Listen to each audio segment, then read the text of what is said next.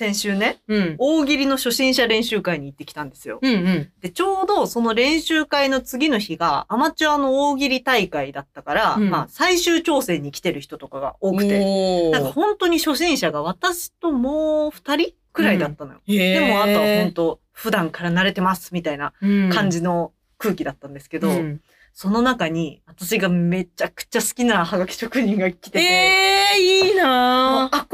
憧れのハガキ職人の生大喜利を目の前でええすご見て、うんしかもやっぱもうすっごい面白いの。もう感動しちゃってさ、い。それはこの人、この速度でこんな面白いこと出せるんだから、はがき読まれるよねみたいな。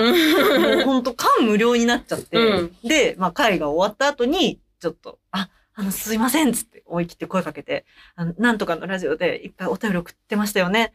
あ、仕事辛い時期にすごい、もうずずっと聞いてて、でも、あれ、あれでめっちゃ笑って、あの、仕事がが頑張りましたみたいな。オタク特有のさ、キモい感想の伝え方になっちゃって。早口でね。そうそう、早くにどもるっていう。だからこれ滑らかにさ、そうスラッ、スラッ、スラッと伝えられたらさ、いい気持ちで終われたじゃん。うんで。向こうもなんかさ、突然知らないキモいオタクから声をかけられちゃったからさ、うんあ、なんか最近投稿できてなくてすいませんみたいな。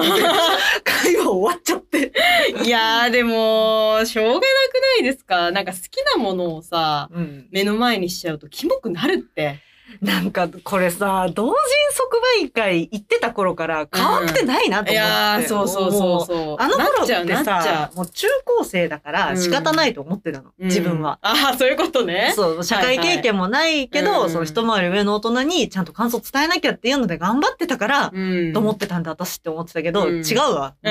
差が。性格ね。終わったう。ん。いやーでも、それだけ好きってことだよね。逆にさ、うん。その全くどもらずに、さらっさらっと言ってたら、うん。本当に好きかって思っちゃうもん。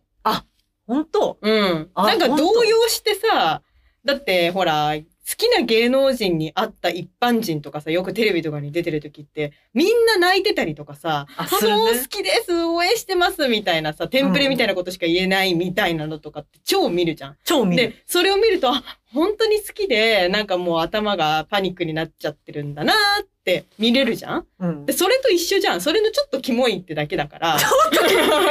それ何のフォローにもなってないけどまあでも優しかったからね、そうそうそうう。そう。だから、うんうんあの、好きってことは伝わってるよ、向こうに。よかった、ありがとう。変にクールになるよりは、うんあ、本当に自分のことを好きって思ってくれてるんだなっていうところは伝わったから、うんでだから逆に、その、なんだろうな、向こうの返しも、うんあの、すいません、最近投稿してなくてすいませんっていう感じにはなっちゃったけど、うん伝わってるから大丈夫だよ。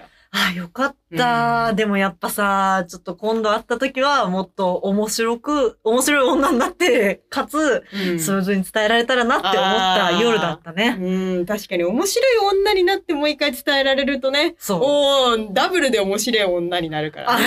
ダメじゃねえかよ。ダブル面白い女で、ね、印象に残りますからね。ですうね。ん。というわけで今週はこんなところで、はい。お悩み相談会に いやいや、私もキモくなっちゃうから、わかりますよ。ありがとう、優しさで包んでくれて、はい。今週はこのオブラートに包まれたまま眠ろうと思います。はい。おやすみなさいはい。